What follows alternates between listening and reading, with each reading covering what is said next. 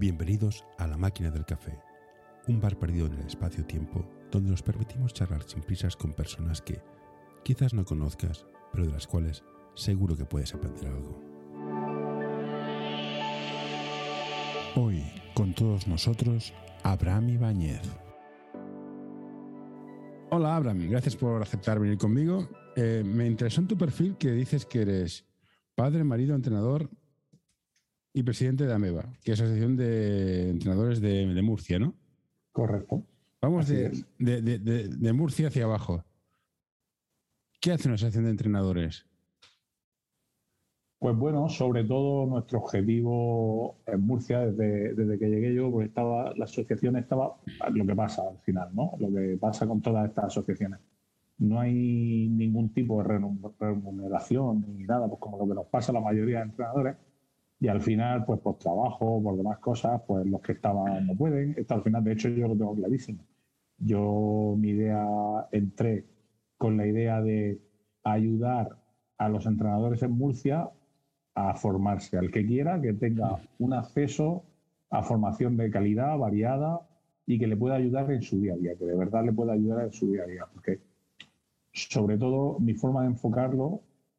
La gente que estamos en la directiva, vale, hablo en singular, pero toda la gente que estamos en la directiva es hacia los entrenadores de cantera, porque al final somos muchísimos más.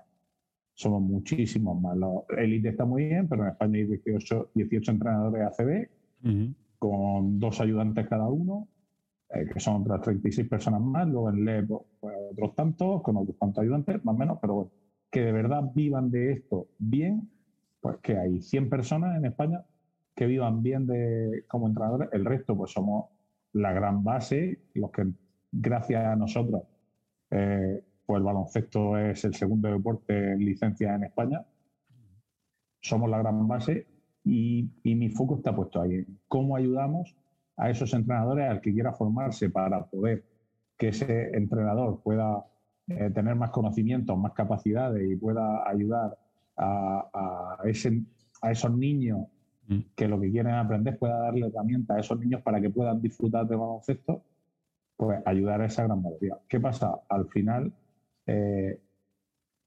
nuestra idea es, como lo diría, filtrar un poco la formación. Uh-huh. Enseñar a los entrenadores qué cosas le van a ayudar más en su día a día en el barro. Por ejemplo, yo estoy en un grupo de entrenadores que somos gente de toda España y nos gusta llamarnos el Clan del Barro, porque es que realmente donde está la chicha es en el barro. Entrenadores de élite pues son 4 años, pero barro hay mucho. Entonces, ¿cómo desenvolvernos? ¿Cómo? Ayúdame a mantener este podcast en anorta.com/colaborar.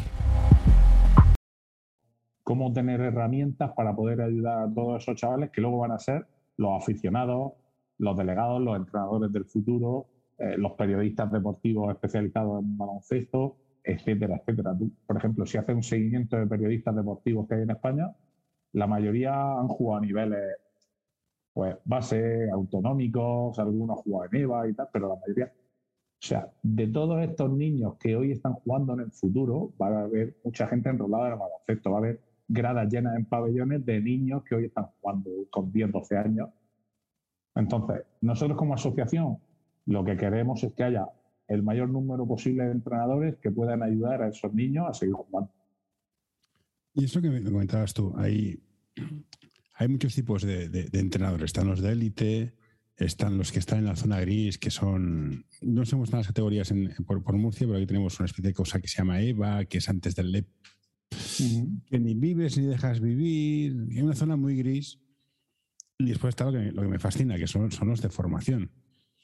¿Hay diferencias entre una cosa y otra a nivel práctico? Sobre todo la diferencia, entiendo que será, no sé la gran diferencia del profesional, al final es su pan. La presión con la que vive alrededor y demás, pues tiene que ser, no, yo no me lo imagino porque no lo he vivido, ¿no? Yo he sido todo lo más entrenador ayudante en Liga. Y bueno, pues al final es bastante amateur, sobre todo en formación y en Liga EVA, sobre todo, al final no hay dinero para que casi nadie se dedique 100%.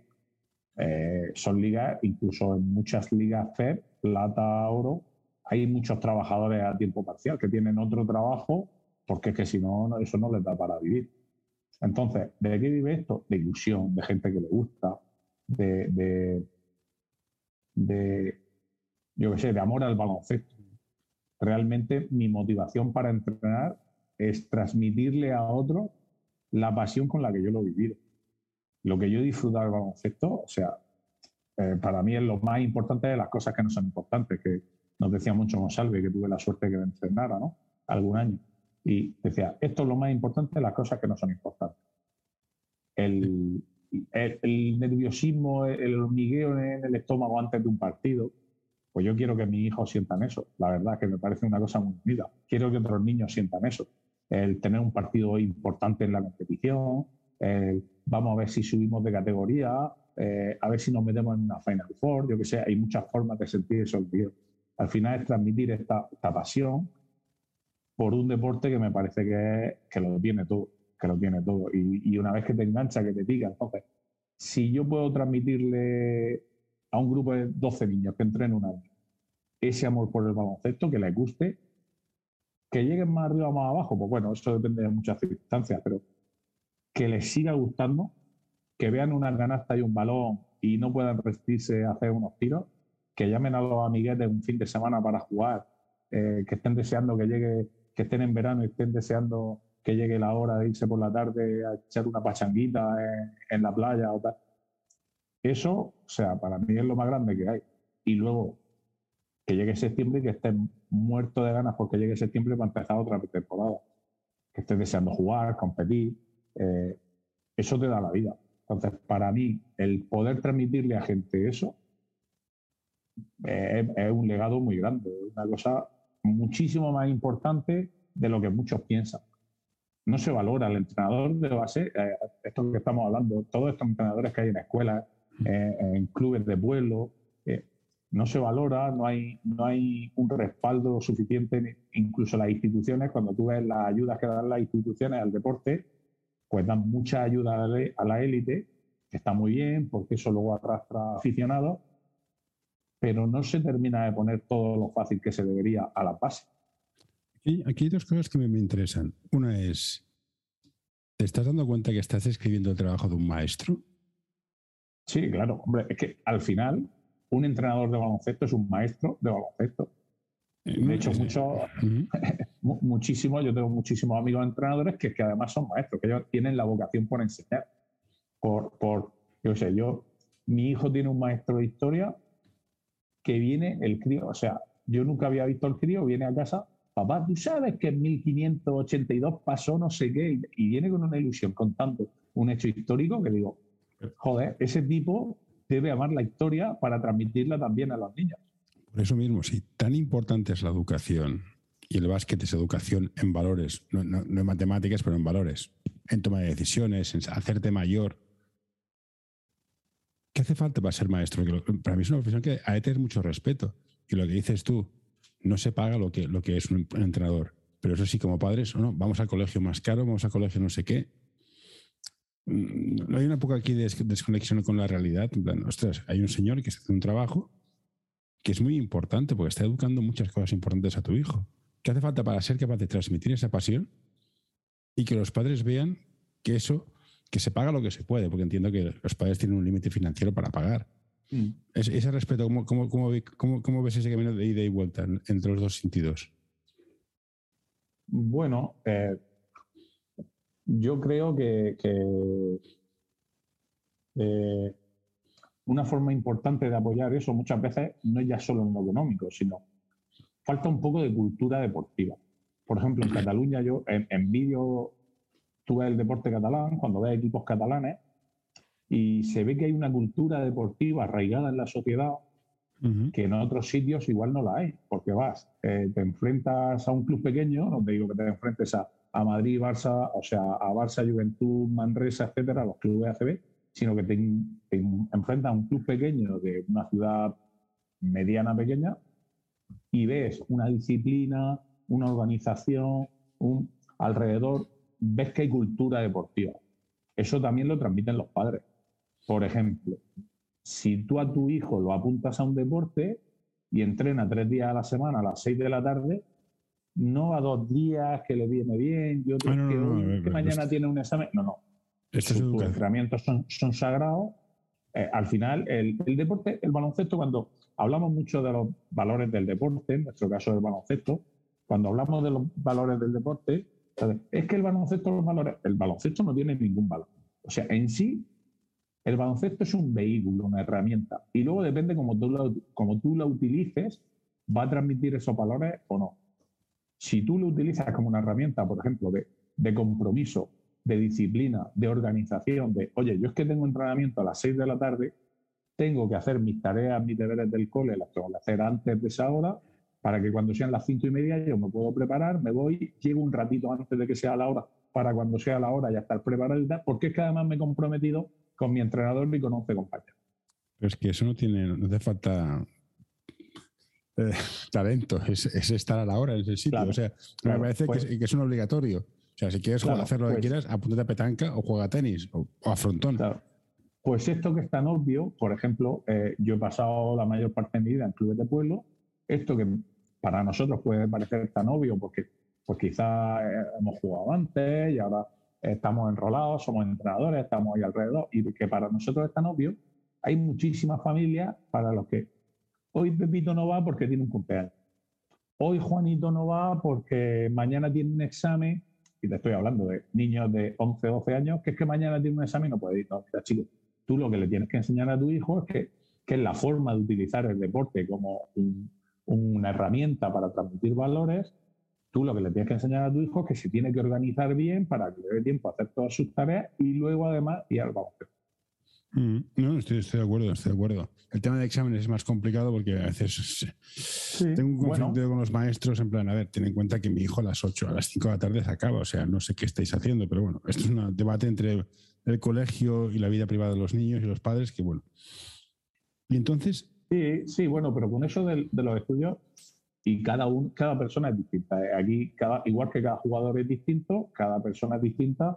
Pero yo, por ejemplo, conozco a un buen amigo que ha sido médico, Juan Francisco Bellán, que ha sido médico de la selección española femenina durante 4 años y demás. Ahora ya ha dejado la selección, pero tiene su consulta.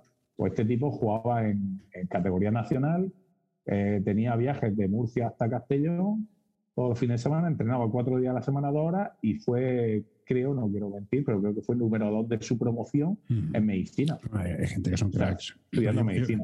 Yo puedo entender que... Claro, el tipo era un crack de la organización. Sí. Y de cómo aprovechaba el tiempo, lo del tiempo último motriz, que tanto quebraderos de cabeza notan los entrenadores, de cómo aprovechamos bien el entrenamiento, pues ese tipo tenía las 24 horas del día muy bien aprovechadas, muy bien organizadas. Yo como padre puedo entender que mi hijo salta un entreno porque tiene un examen y tiene la semana de exámenes, lo puedo entender y de hecho pues no me gusta pero acepto, y lo vamos a hacer. Lo que sí que tiene que entender entonces mi hijo es que entonces no va a jugar porque quien ha ido a entrenar pues juega. Claro. Luego, hay gente que esto no lo acaba de entender tampoco, pero bueno. Eso es un problema, por ejemplo, se creó la norma pasarela, esta que se creó hace unos años para proteger a los niños de los entrenadores cafres. Porque realmente esa norma nació con ese fin de... Hay entrenadores que vienen y juegan con 6 y tienen a 5 niños, a 6 niños, los tienen ahí sentados mirando. Entonces, para proteger a los niños del entrenador cafre, se crea esta norma. ¿Qué pasa? Que se nos vuelve en contra. Esto es un arma de doble filo. Sí. ¿Qué pasa? Que ahora llega un niño que no cumple durante la semana... Viene el fin de semana y se tiene mínimo 10 minutos en los que va a jugar porque sí. Bueno, yo tengo muy claro, no lo pongo en acta y me quedo tan ancho. Claro, entonces, ¿qué haces? No lo pongo en acta. Claro, y jugamos, somos 10, jugamos con 9 y ya está, y me quedo tan ancho. Yo entiendo que luego depende. Sí, perdón. Claro. No, que digo, luego depende del tipo de club. Hay clubes más sociales donde, no, aquí es que jugamos porque los niños, la diversión, y desde la misma directiva te dicen, que no puedes dejar un club fuera. Y hay otros clubes más competitivos. No estoy de acuerdo. Tú puedes jugar, que todos jueguen, que me parece muy bien, pero hay una disciplina. Todos vienen, todos se entrenan, todos se esfuerzan. Y luego, pues todos juegan 10 minutos cada uno. Fantástico. Bien. Pero hay unas normas básicas que no tienen nada que ver con el talento. Es presentarse a tiempo, entrenar, irse a tiempo, y decir hola y adiós y ser educado. No tiene nada que ver con ser social. Y creo que aquí, o yo me equivoco, o hay algo que alguien tiene algo confundido, pero social no significa ser unos pachangas. O sea, hay que ser un profesional, hay que tener respeto al deporte y a tus compañeros. No sé, a lo mejor me equivoco yo, que soy un padre muy feliz. No, pero es una cuestión de cultura. Igual, cuando tú puedes ser que llegas a un club nuevo y dices, oye, mis normas son estas. Y dices, no, mira, nosotros es que aquí los críos juegan todos, si uno falta, pues ¿qué se le va a hacer? Es que, bueno, se te puede dar el caso de que te hayan faltado 5 y no puedes cumplir norma el fin de semana. Bueno, a ver, que sería jodido lo que hacen. No te presentas, no, pues lo pongo. Luego tiene otra. Ha venido a entrenar, pero durante el entrenamiento es que me da más castigo. Me da una mala vida este chaval. Bueno, es que, como que no me deja vivir. O sea, si a mí el club me dice, es complicado al final. Si a mí el club me dice, estas son mis normas, juegan todos, hagan lo que hagan, vale. Si me dices desde el principio y acepto, de acuerdo, pero no es mi ilusión. Sí, contra el vicio de dieta, la virtud de no dar. Ahí estamos. Puedes coger y decir, pues mira, yo así tampoco entreno, no pasa nada. Yo, por ejemplo, para entrenar, pues exijo gente que tenga ganas de entrenar. Claro, yo, por ejemplo, ahora con temporada acabada en el club donde estoy, pues yo cojo y mando un mensaje a los jugadores. El que quiera hacer trabajo de tecnificación, que me lo diga. Pues me lo han dicho los jugadores, pues yo trabajo con los jugadores. Lo que no quiero es poner en el compromiso a 8 de que vengan y que 6 estén sin cara. Prefiero entrenar con 2 que están con cara.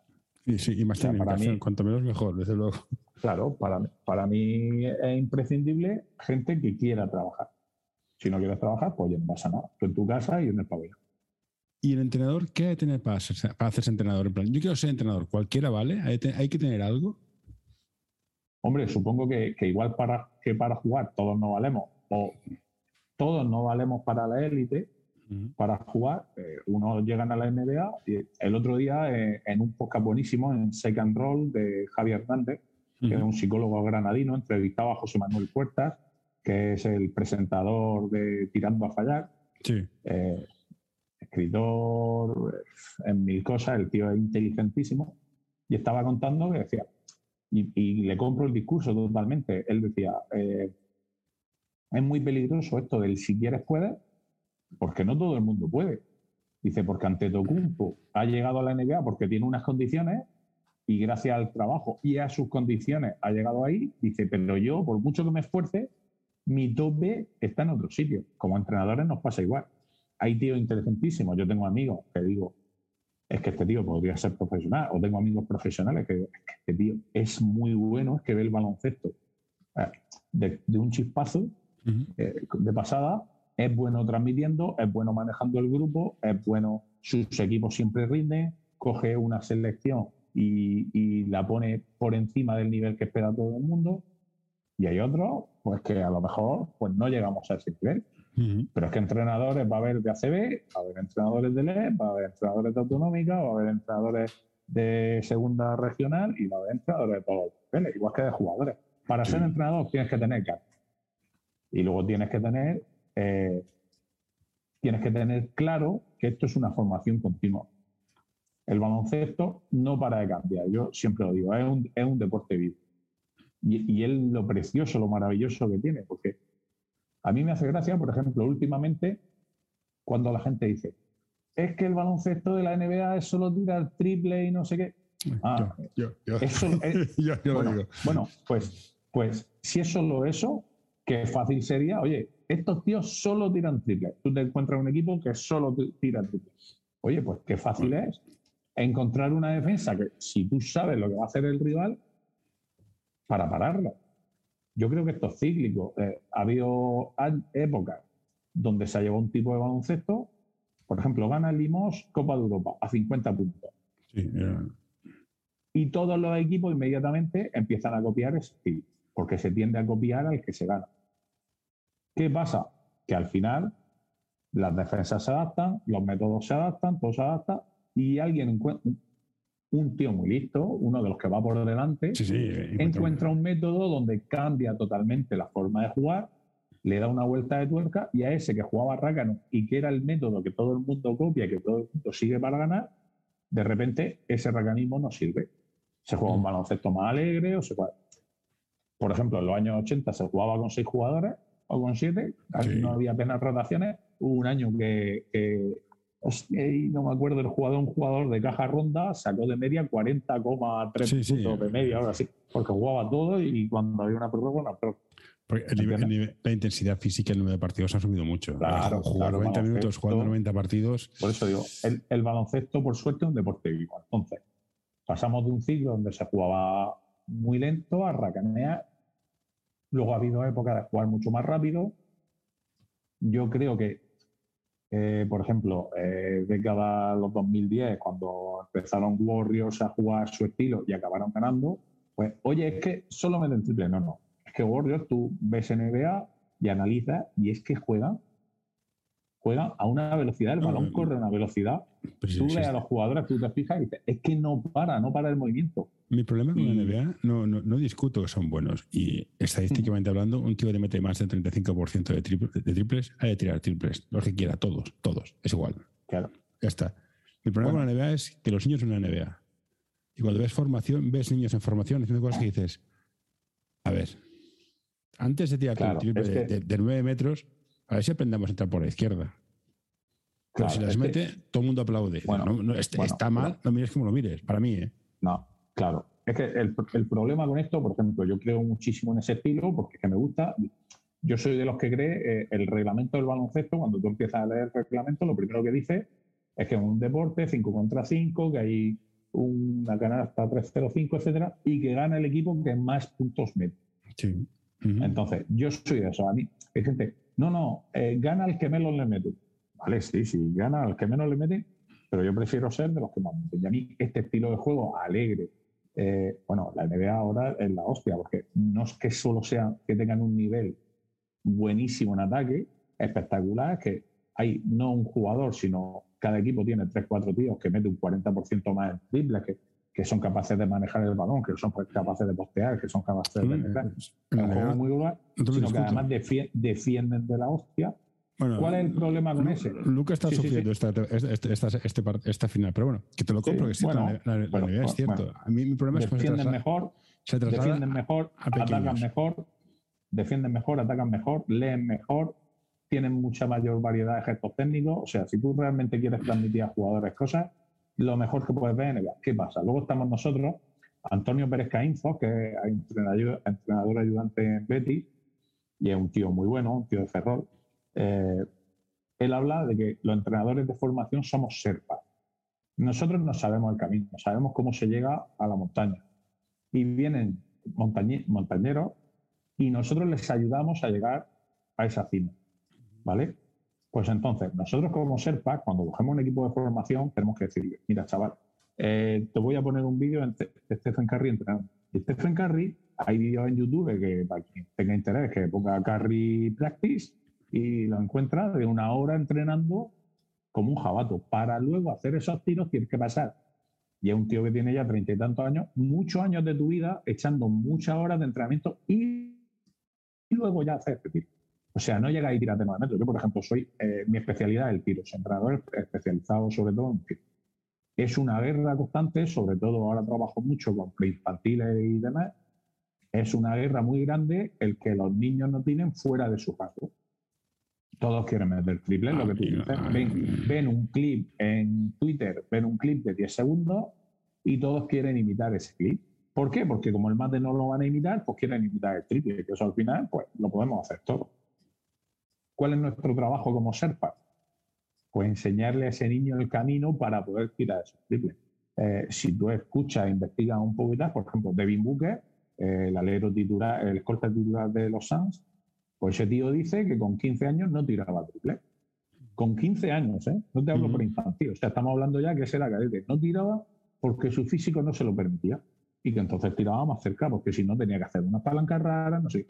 Eso es lo que nosotros tenemos que enseñar a los tíos. Stephen Curry, cuando era un niño, su padre, que era jugador profesional y luego pues, estaba ahí siempre enrolado como entrenador y tal, pues su padre le cambió el tiro. Porque tenía un tiro que no podía tirar, y no, mira, vamos a tirar desde más cerca, vamos a hacer unas palancas correctas, vamos a hacer una mecánica correcta, vamos a trabajar, y poco a poco te vamos a ir alejando hasta que tengas, fíjate el rango que tiene ahora tiene un rango de tirar de 9 metros. Sí. Pues, Pues lo que tenemos que transmitir a los niños, nuestro trabajo como Sherpa, para eso nos tenemos que formar y tenemos que saber y tenemos que estudiar, es, mira, el camino que hay para llegar ahí es todo esto. Uh-huh. Tú no puedes llegar ahí en helicóptero y dices, he coronado el Everest, porque en helicóptero, si llegas en helicóptero no vale, aparte que es que, pues no te lo cuentan. Tienes que llegar andando, y para llegar andando hay un proceso, un camino. Por ejemplo, hay un vídeo que es cojonudo en el que Stephen Curry durante 5 minutos mete 108 triples seguidos desde la esquina. 108 seguidos desde la esquina. Para hacer eso hay que echar horas y horas y horas y horas, sí, y horas. Y echar horas y horas y horas y horas no te garantiza que vayas a meter 108 seguidos. No te garantiza siquiera que vayas a meter 10 seguidos. Uh-huh. Pero... porque es lo que hablábamos antes. No todos tenemos la capacidad de llegar al mismo sitio. No todo el mundo tiene esta puntería. Pero sí que si quieres ser capaz de poder hacer tiros de ese tipo en un partido, sí que tienes que trabajar antes mucho para ser capaz de hacerlo.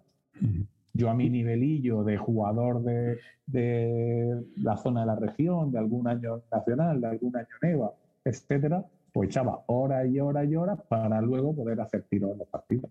Mi problema con el tiro en formación es: tiras fuera de rango, se usa como único recurso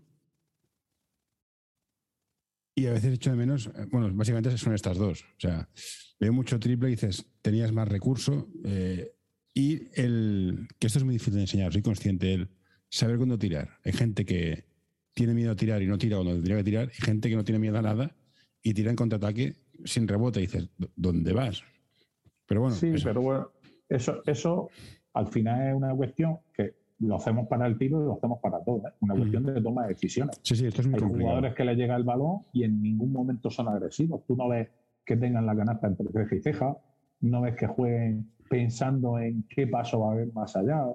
Juegan, son muy, muy conservadores. Ellos, con no perder el balón y que no tener una bronca, tienen bastante. Y hay otros que son súper valientes. Lo que estamos hablando es que luego nosotros como entrenadores pues podamos trabajar esa toma de decisiones y la puedes trabajar en el tiro. Hay ejercicios entre comillas sencillos. Yo, por ejemplo, hago una competición de tiro con niños muchas veces, bueno, con niños y con grandes, lo he utilizado en serio, lo he utilizado, donde primero solo cuentan las canastas que metes, los puntos que metes, y claro, cuando solo cuentan los que metes, tú ves que tiran triples como descosidos. Sobre todo en senior, cadetes, junior, que ya son tíos que llegan más, en infantil hay de todo, pero en cuanto tú le dices, si metes te suman los puntos a ti, pero si fallas le suman los puntos a tu rival, ya ves que la toma de decisiones cambia totalmente. ¿Por qué? Este me ha gustado. Claro, claro. Este creo que es muy bueno desde el punto de vista de que cuando solo cuentas el acierto, que es un problema que tenemos cuando entrenamos, cuando solo cuentas el acierto, pues los chavales arriesgan más. Entonces, ¿cuál es una forma de fomentar esa toma de decisiones? Vale, tu acierto va a contar para ti, por supuesto, como pasa en un partido. Uh-huh. Pero tu fallo va a contar para el rival, como pasa en un partido. Entonces, nosotros podemos trabajar esa toma de decisiones. Uh-huh. Porque un tío hace tiros que muchas veces dices, joder, este tío es que hace unos tiros que parece que es que no le cuesta dinero esto. Le da igual y pierde un partido. O sea, un tío que tome malos tiros y que tome malas decisiones te cuesta un partido, porque en 5 decisiones ha ido el otro equipo de 10.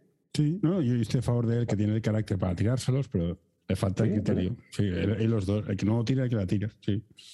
Sí, que hay que ser valiente, porque si todos pensáramos en ¡ay, que el fallo! No, tú tienes que ser consciente de las posibilidades de lo cierto y las posibilidades de fallo. Y de que, ¿qué pasa con el ejercicio que te digo? Pues que los jugadores tienden a buscar tiros de más alto porcentaje, sin que nadie les diga nada. Es que no hace falta ni que tú le digas nada, porque cuando han jugado a rondas y han perdido por culpa de hacer malos tiros, en la siguiente ya están haciendo el tiro de mayor efectividad. ¿Qué es lo que ocurre con el tiro? Que la gente tira mal, pero ostensiblemente mal. ¿Estamos en el concepto yugoslavo de mientras las meta me da igual, o hay que corregir el tiro? Bueno, tú le corregirías, ¿te acuerdas de José Ángel Antelo? No, pero me acuerdo de Chichu Birukov, que tiraba mal de narices. Bueno, y metía... Sí.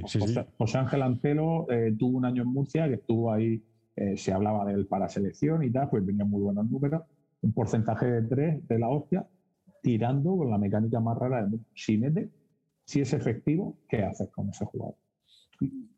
Hombre, ¿qué pasa? Mi pregunta es a qué edad. Esa es mi pregunta. Es distinto, claro. Yo, por ejemplo, si me encuentro un niño que tira muy raro en infantil, tira muy raro, pero las mete todas, pero tira muy rápido.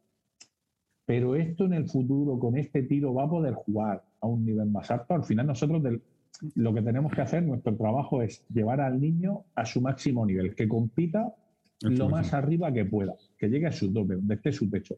Oye, hay quien tiene el techo en autonómica, hay quien tiene el techo en EVA, hay quien tiene el techo en ACB y hay quien lo tendrá en la liga. Nuestro trabajo como entrenadores, entrene en el Barça, entrene en el Totana, que es de donde yo soy, o entrene en el Mataró. Tu trabajo es que cada jugador llegue a su nivel más alto y que compita en su máximo nivel. Pues para eso, por ejemplo, en el tema del tiro, con el tiro que hace este chaval va a poder jugar a un nivel que se espera de él. Hay muchos jugadores que no llegan más arriba porque se quedan estancados ahí. Sí. Se quedan estancados ahí. No son una amenaza y no llegan más arriba. Y hay otros porque, oye, porque sí, Nick Calace va a ser el Barça en la hostia y no es un gran tirador, pero ahí está en el primer nivel de vida. Pero quizá, claro, pero quizá con lo inteligente que es, tú dices, porque tío, si tirara bien, pues seguramente estaría en la NBA de aquí.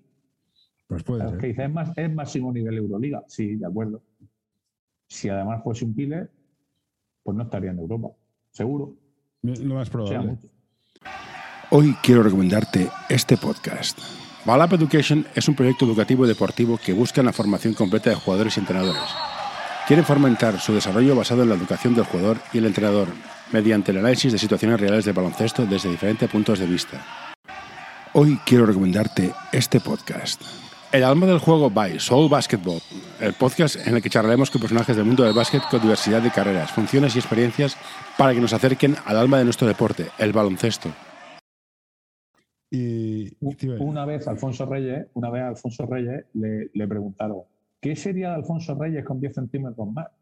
Y el tío, que es ingeniero de camino y es muy inteligente, dijo, ¿qué sería de Alfonso Reyes con 10 centímetros menos? O sea, al final estas son cosas que no sabemos. Cada uno, sí, esta es la discusión que tuvo Harden con Antetokounmpo, que decía, Harden, si mira 20 centímetros más, pues no serías Harden, serías otra cosa.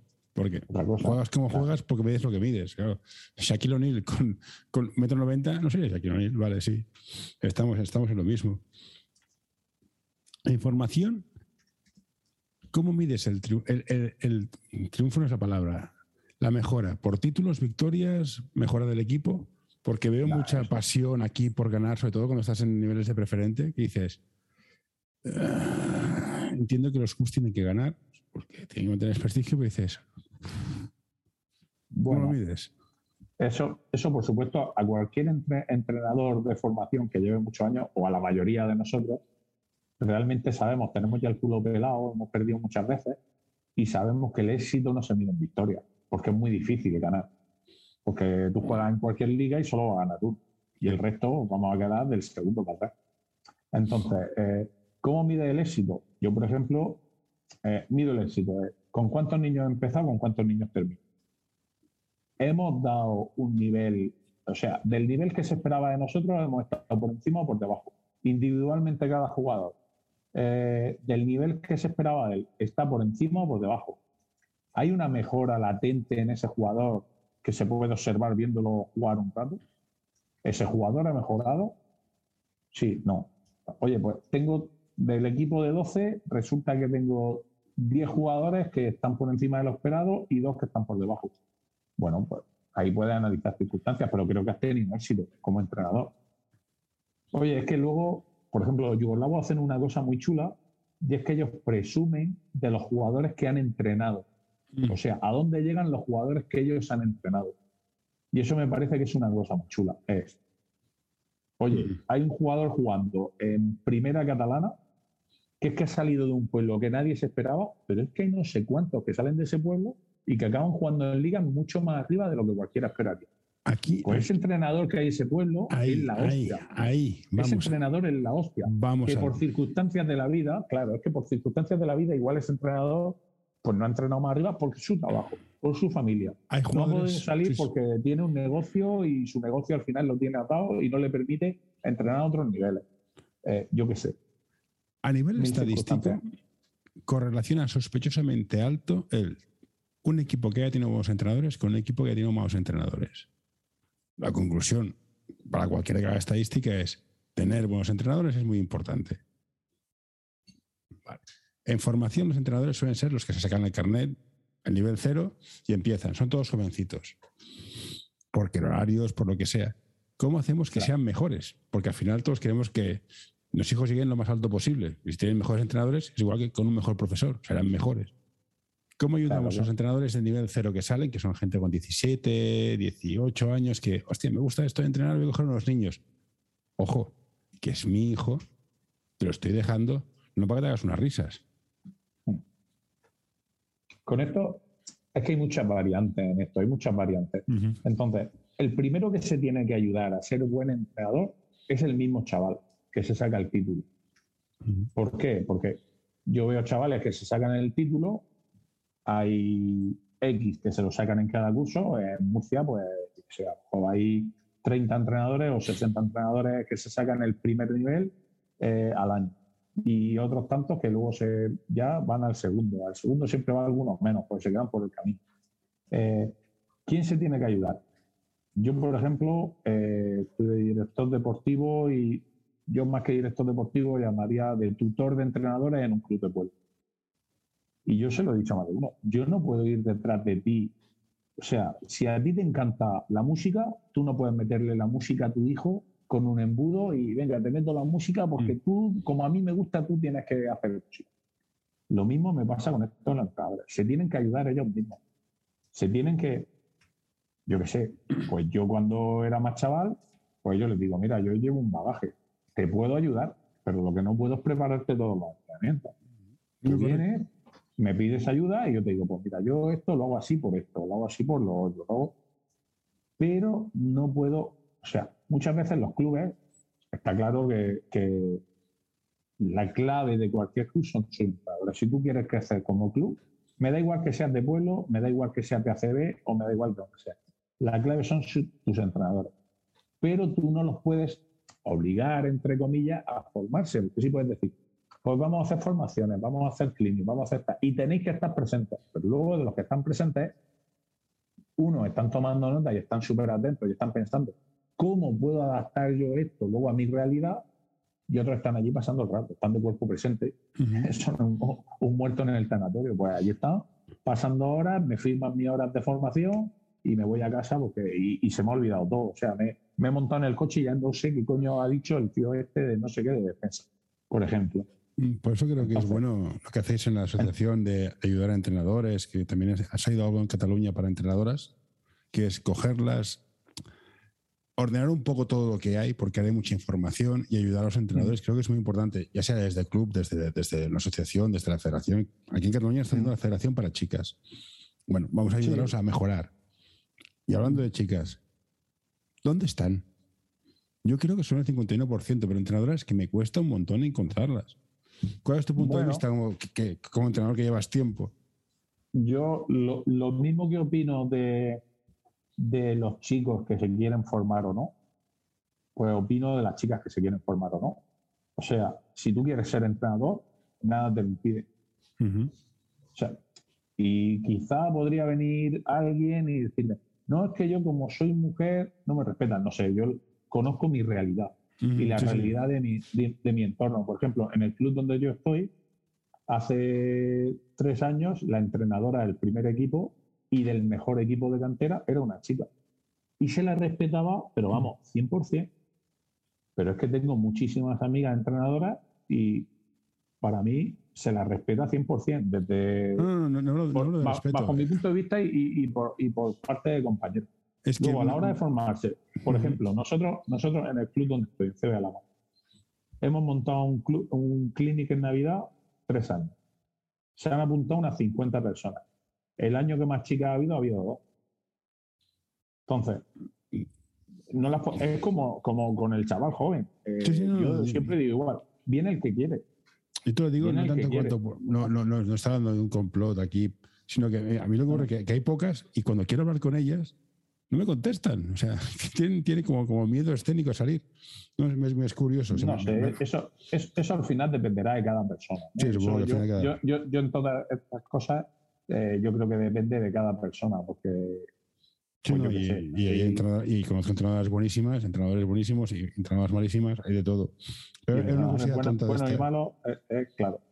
Y a mí sí que me gustaría que hubiese más. De hecho, hay clubes, por ejemplo, aquí en Murcia, CB Molina es un club que tiene muchas entrenadoras, muchas chavalas que están en el senior femenino y que también entrenan en cantera y tal.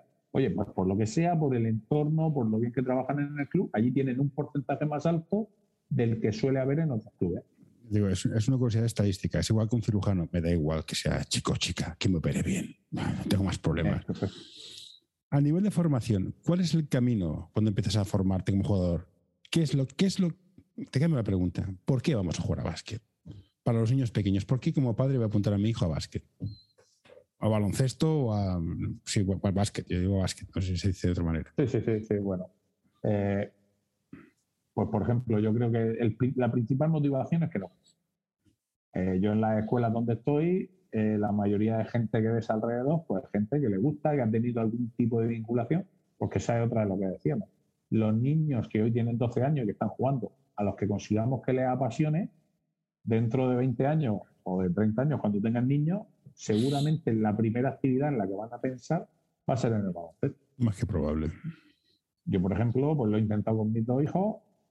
Mi crío ha querido, mi cría no ha querido. Ahora la cría parece que empieza a interesarse y que quiere entrenar y la tengo ahí medio enganchada conmigo, aprendiendo un poco a mi vera. Pues oye, yo se lo intento transmitir siempre. ¿Por qué venimos los padres? La mayor motivación de la mayoría es que están ahí, que siempre han estado en el baloncesto, hemos sido aficionados, hemos jugado o lo que sea. Luego hay otro porcentaje que es los niños tienen amiguitos, que los padres se conocen y se juntan en el parque. Ay, pues llevo a mi crío al baloncesto y se lo pasa súper bien. Y tiene un entrenador que no sé qué, y los críos están deseando ir, porque no sé qué. Porque aquí, a ti que venga un niño y te diga, es que estoy deseando que llegue el martes porque toca baloncesto. Y para mí es el mejor día de la semana, y no sé qué. Los días que hay baloncesto es el mejor día de la semana. Ese niño se lo dice a sus amiguitos. Y sus amiguitos, mamá, que no sé qué. Entonces la madre dice, ay, pues sí, pues mi hijo, mira, me tienen un baloncesto loca, porque es que está deseando ir con la pelota todo el día. Y eso, pues, ¿qué transmite? Pues transmite que tu hijo, oye, ¿por qué quiere venir tu niño? No, porque quiere meter canasta, porque aprende, porque cada vez él ve que gracias a que viene el baloncesto se ve con un desempeño mayor, se ve capaz de hacer más cositas. Antes no sabía ni botar el balón y ahora sabe botar, y es que además sabe entrar a canasta, y antes en qué se veía de meter una canasta y ahora mete muchas. Y eso crea una seguridad en el niño muy importante en su desarrollo como persona, que ve que con trabajo, que con esfuerzo, que con ayuda es capaz de aprender, es capaz de mejorar, es capaz de jugar con amigos, es capaz de relacionarse en un entorno muy sano. Y eso las familias también lo ven. Y cuando hay un club que trabaja... Oye, también pasa al revés, ¿eh?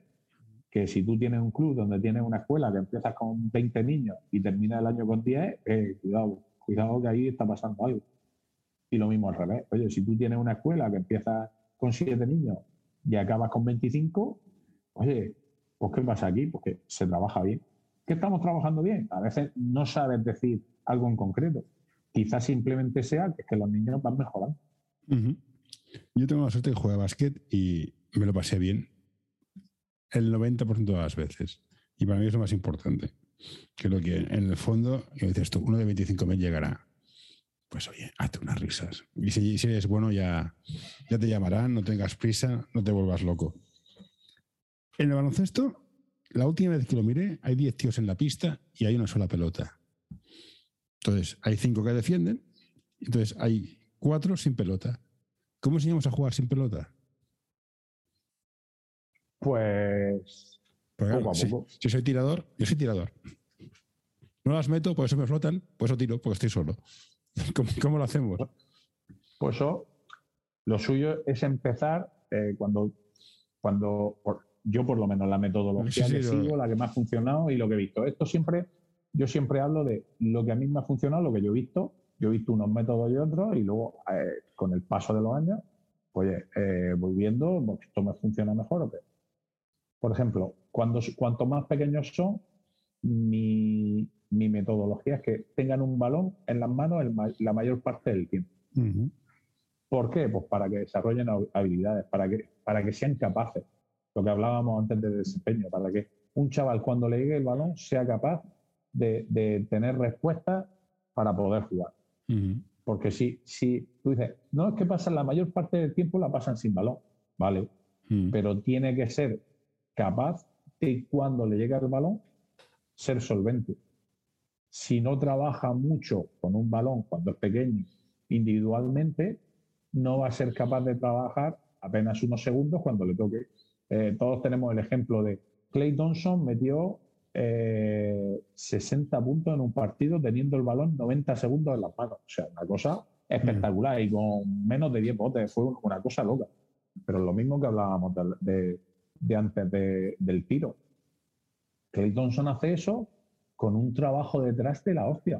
Sí, para tener esa capacidad de en muy poco tiempo, poquísimo, porque muchas veces un catch and shoot que no llega a un segundo el tiempo que tiene el balón en las manos, de en ese poquito de tiempo tener una acción positiva para su equipo.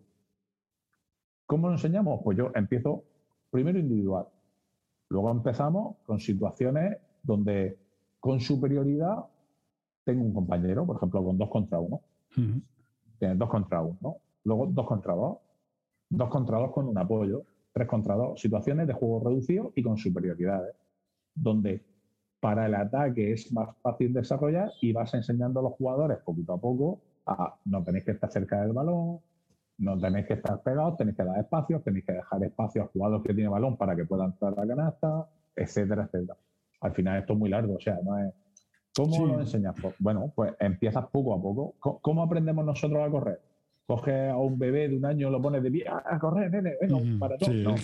¿Cómo lo enseñas? Pues vas poquito a poco, primero gateas, te vas desplazando, arrastrando. Hay algunos que van muy graciosos así, como arrastrando el culo.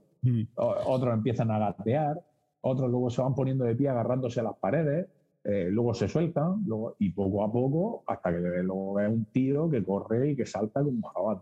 Pues, esto es igual. Y estoy de acuerdo en tu teoría, pero entonces veo un problema que a veces he visto en pista. Sobre todo en equipos pequeñitos, pre-minis, minis. Es un baloncesto muy rápido, muy de correr. La gente grande sufre mucho. La gente grande lo pasa muy mal. Porque claro, son torpones, son lentos. Pero, claro, te miden 1,80 m con 9 años. Y dices, tío, claro. ¿Dónde vas? Claro. Bueno. ¿Cómo integras a este chico en un baloncesto de rápido, de correr, de todo contraataques? Que estoy de acuerdo. Bueno, pues se tiene que integrar pues, como buenamente pueda, a la fuerza Orkan, ¿no? Ese chaval que tiene poca movilidad, que es lento, que tal. Pues chico, ponte las pilas porque es que si no, no va a tocar el balón. No, es decirle, mira, cuando seas cadete ya empezarás a comerte el turrón, pero ahora te cuesta sufrir. El karma te lo devolverá. Sí. Oye, el año pasado yo trabajaba de ayudante en un equipo, en el infantil Aducam, ¿vale? Y teníamos un chico grande que sigue en el club, que medía 1,93, uno tal. Pues lo que tú dices, el ejemplo clarísimo de que sus compañeros iban a 1,000 por hora y a él le costaba un poquito más. Los sacábamos del entrenamiento, hacíamos trabajo individual con él, machacando, mucho trabajo, poco a poco, para que sea capaz, lo que estamos hablando, de mucho que sea capaz de ser solvente cuando le llega el balón. La final infantil de ese año, él es el jugador diferencial. Él es el que cambia el partido. Estuvimos muchos meses trabajando con él, sacándolo y haciendo un trabajo específico con él para que luego fuese capaz de eso. La felicidad, o sea, este era un chaval que le costaba meter un tiro libre.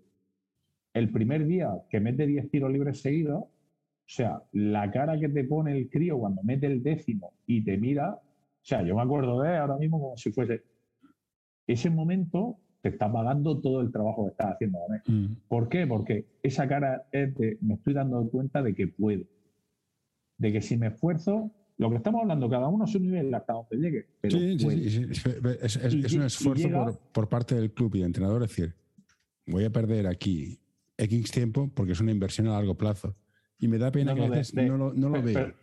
Perdona, esto nunca es perder el tiempo. Siempre es invertir. Hay gente que lo ve así. Es. Pues el chip. Que juegan a ganar. Claro. Pero entonces, el trabajo con esos jugadores, tú estás invirtiendo a futuro. A ver, me acuerdo una vez. Estás invirtiendo en un chaval que tiene lo que no tienen los demás, probablemente, que es altura. Sí, pero tú puedes entrenar cualquier cosa, pero la altura no la puedes entrenar. O lo tienes o no lo tienes. No, está claro. O sea, y baloncesto es un deporte, mejor ser alto que ser bajo. Luego, si eres alto y eres rápido como Antetokounmpo, pues fantástico. Mejor, bueno, puede ser alto y lento como Jokic, pero tiene un IQ que te mueres. Claro. ¿Quién más te iba a preguntar? Llevamos casi una hora y no quiero liarte demasiado más. Es que claro, entonces aquí empezamos temas, eso que te comentaba, tema de ganar. ¿Vale la pena destrozar, y digo la palabra destrozar, la vida de algún niño por ganar un título? Porque veo equipos que dices que hay niños que juegan 2 minutos, que dices 3 minutos. Y es la disyuntiva entre la normas pasarela y el dejar al entrenador. ¿Cómo podemos convivir todos juntos sin que haya normas que te impidan trabajar bien? Y que haya entrenadores que en plan, tío, no amargues la vida a la gente. Bueno, eso es complicado. Sí, es muy complicado. Pero es muy complicado, ¿eh? Jugar en preferente, ¿eh? Digo, gente que no está jugando en preferente A. O sea, ¿dónde vas? Sí, vamos a ver. A mí me gusta competir. Sí. Y me gusta ganar. La diferencia al final está siempre en cuál es el camino que eliges para llegar ahí. Uh-huh. O sea, quieres ganar de cualquier forma, lo que tú dices. Dejo a 3 niños fuera de asta porque así si tengo menos, las rotaciones van a jugar más los que tienen que jugar. Que lo hacen, ¿eh? O voy a trabajar durante meses y meses y meses para que los 12 puedan jugar en una final. Por ejemplo, son las formas de verlo. Luego, ese chaval que se ha quedado 3 minutos, que ha jugado solo 3 minutos, pues también hay que entender que a veces nosotros no estamos en el día a día de un entrenador, de un trabajo, visto desde fuera. O sea, pues muchas veces dices, joder, es que tengo 12 críos entrenando, pero es que tengo 8 que se comen el mundo, 2 que bueno y 2 que es que se tocan la breva sobremanera, pues no, seguramente esos dos no se merecen jugar. Aquí pido tiempo muerto. Si no juegan porque no corren, no se esfuerzan, oye, no tengo ningún tipo de pena. Claro. Juegos como son, o sea, hay que pagar con el esfuerzo. Si te esfuerzas y no llegas, puedo entender que jueguen poco, pero ¿qué hace el entrenador para encima? Que no juegue poco, que siga motivado, decir, no, te necesito para los entrenos, aunque sea. ¿Cómo gestionas esto? Porque puedo entender que tienes 8 jugadores que son unas bestias pardas, y 3 más que van muy justitos, pero los necesitas. ¿Cómo lo mantienes eso? Yo, sinceramente, no creo que ningún entrenador conscientemente tire piedras sobre su propio tejado. No, entonces, pero quieren ganar, entonces en el partido juegan 8. Entonces, hay de todo. Yo, por ejemplo, pues tengo claro que quiero ganar, pero creo que la victoria es una consecuencia. La victoria tiene que ser una consecuencia y por ejemplo, cuanto mejor defiendan mis jugadores, más posibilidades voy a tener de ganar. Cuanto mejor tiren mis jugadores, más posibilidades voy a tener de ganar. Cuanto mejor pasen mis jugadores, entonces al final es una cuestión de trabajo. Yo tengo la suerte de tener entrenadores alrededor que son currantes de la hostia y que yo los veo trabajar y digo, claro, es que yo quiero ser como este. ¿Por qué? Porque poner entrenamiento extra, un fin de semana, en verano, en no sé qué, busco una pista un día más para que... Claro, si los jugadores responden, los jugadores juegan. Entiendo que hay jugadores que no tienen el nivel, que a veces pasa. ¿Cómo lo motivas? Y luego, claro, depende de dónde estés. A veces nos equivocamos en que yo soy padre y quiero que mi hijo esté en el equipo del club porque no sé qué, y luchas contra viento y marea, y hablas con el director deportivo, y hablas con el estado, y hablas, mueves cielo y tierra para que tu hijo esté en el equipo A. Y a lo mejor ese no es su nivel. Ahora, por lo que sea, que nos pasa mucho a los padres. Hay muchos padres motivados, sí, es cierto. Mira, yo soy entrenador y soy padre. Y cuando soy entrenador y cuando soy padre, soy padre. Entonces, ¿qué pasa? Muchas veces tenemos una disyuntiva de, no, yo es que quiero que mi hijo juegue.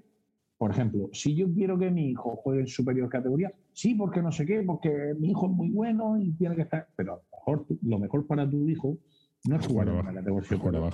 Sí, sí. A lo mejor lo mejor para tu hijo, en vez de ser el jugador 10 u 11 de un equipo, a lo mejor para tu hijo, aunque, bueno, yo no lo entiendo, porque para mí, aunque tú tengas ese orgullo tonto de, es que mi hijo juega en el A, no, mira, si tu hijo juega en el B no pasa nada, si en el B va a ser uno de los jugadores que más decisiones va a tomar. Mi filosofía es, el jugador quiere jugar, entonces sea en el claro. A, sea en el B, eso no tengo problema. Eso tiene que... Y luego, no es que quiero que esté en no sé qué club. Pues yo qué sé, en Murcia, pues hay los clubes referentes de Murcia, pues si quieres que esté en uno y si no quieres que esté en el siguiente y si no... Oye, no, tu hijo, pues que esté en el club donde, oye, donde vaya a estar bien mirado, donde va a poder tener oportunidad de tomar decisiones, donde va a tener oportunidad de ser importante, de trabajar, de mejorar, etcétera. Yo aquí, como padre, es que esté cerca de mi casa, que tenga un buen entrenador y que se lo pase bien. Si es muy bueno, vendrán a buscarlo. Siempre ha sido así. Claro, el talento prevalece, eso está clarísimo. Si tú eres muy bueno, va a ser muy bueno este hombre. Que luego hay sitios mejores para desarrollarse o para... Pues yo qué sé, porque sale a jugar torneos fuera, porque entrenan más horas. Por ejemplo, aquí hay clubes, te pongo el caso de Niños 2009. Pues sé de clubes que entrenan 4 horas a la semana y sé de clubes que entrenan 8 o 10 horas a la semana. Claro, también. Tú estás dispuesto a hacer el esfuerzo de llevar a tu hijo a ese de tanto tarde que cuando te digan, no, el domingo a las 9:30 hay entrenamiento, te vas a levantar a las 7 de la mañana para que tu hijo, oye, no, yo es que mira, pues luego no quieras que tu hijo, es que quiero que mi hijo juegue en no sé qué nivel. Pues tú, oye, ya sabes que las cosas requieren un esfuerzo. Sin duda alguna. Yo qué sé. Es una disyuntiva que luego muchas veces como padres a veces tenemos que separar un poco, mirar desde fuera y decir, voy a mirar esto con ojos un poco más. Bueno, yo tengo la suerte o la mala suerte de que no voy a estar en un preferente y no van a ir a buscarlo, con lo cual mi objetivo es que juegue cerca de casa, juegue para divertirse, siempre va a prevalecer, con lo cual no, es que tengo mi hijo que mide que es bueno, no, nadie vendrá a buscarlo, jugará para divertirse y me parece lo más fácil y lo más inteligente que puedo hacer.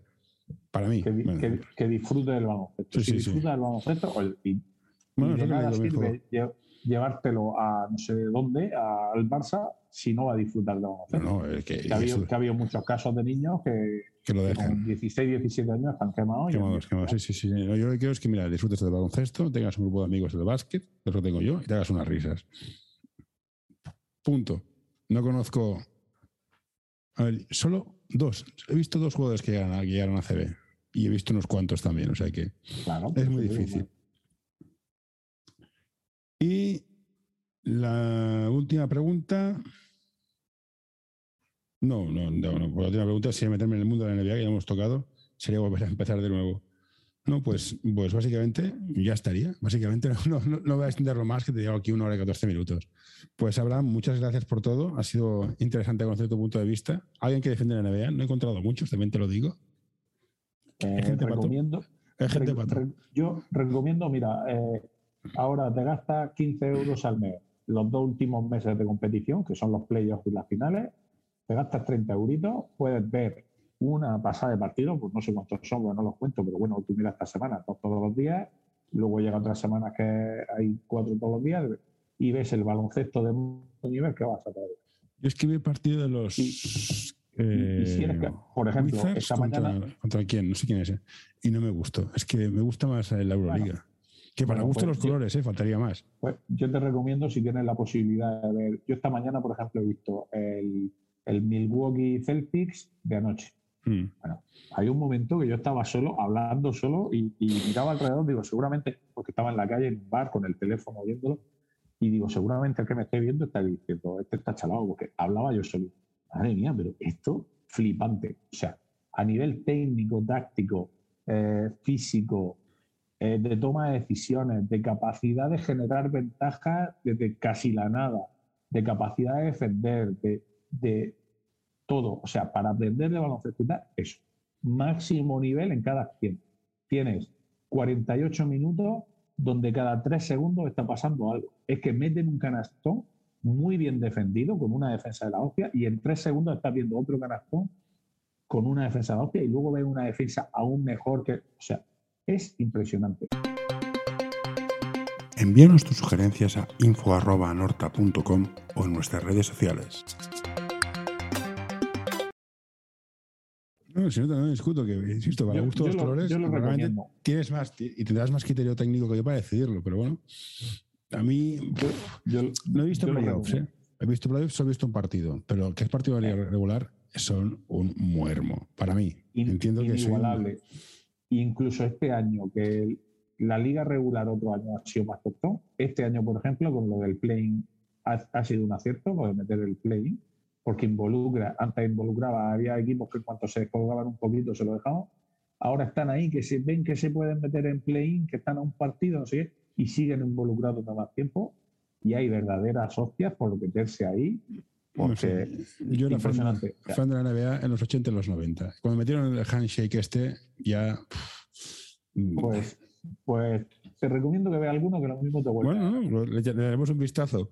Bueno, ahora, muchas gracias por todo. Cuídate, que vaya la temporada. Venga, hasta luego.